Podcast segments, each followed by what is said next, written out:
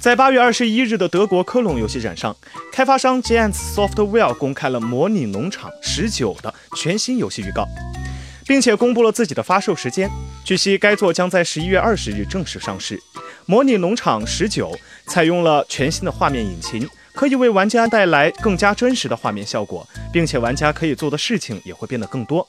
由于该作获得了世界著名农用机械设备厂商约翰迪尔的授权，因此游戏中引进了旗下多款著名农用机械可供玩家使用。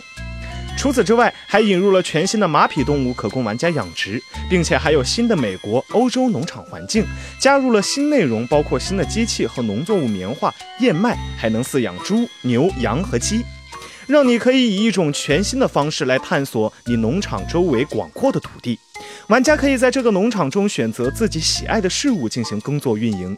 更多新增的内容在本次预告中也有呈现。据悉，《模拟农场十九》将登陆 PS4、Xbox One 以及 PC 平台，但似乎并没有登陆 Switch 平台，这点着实有些遗憾呢。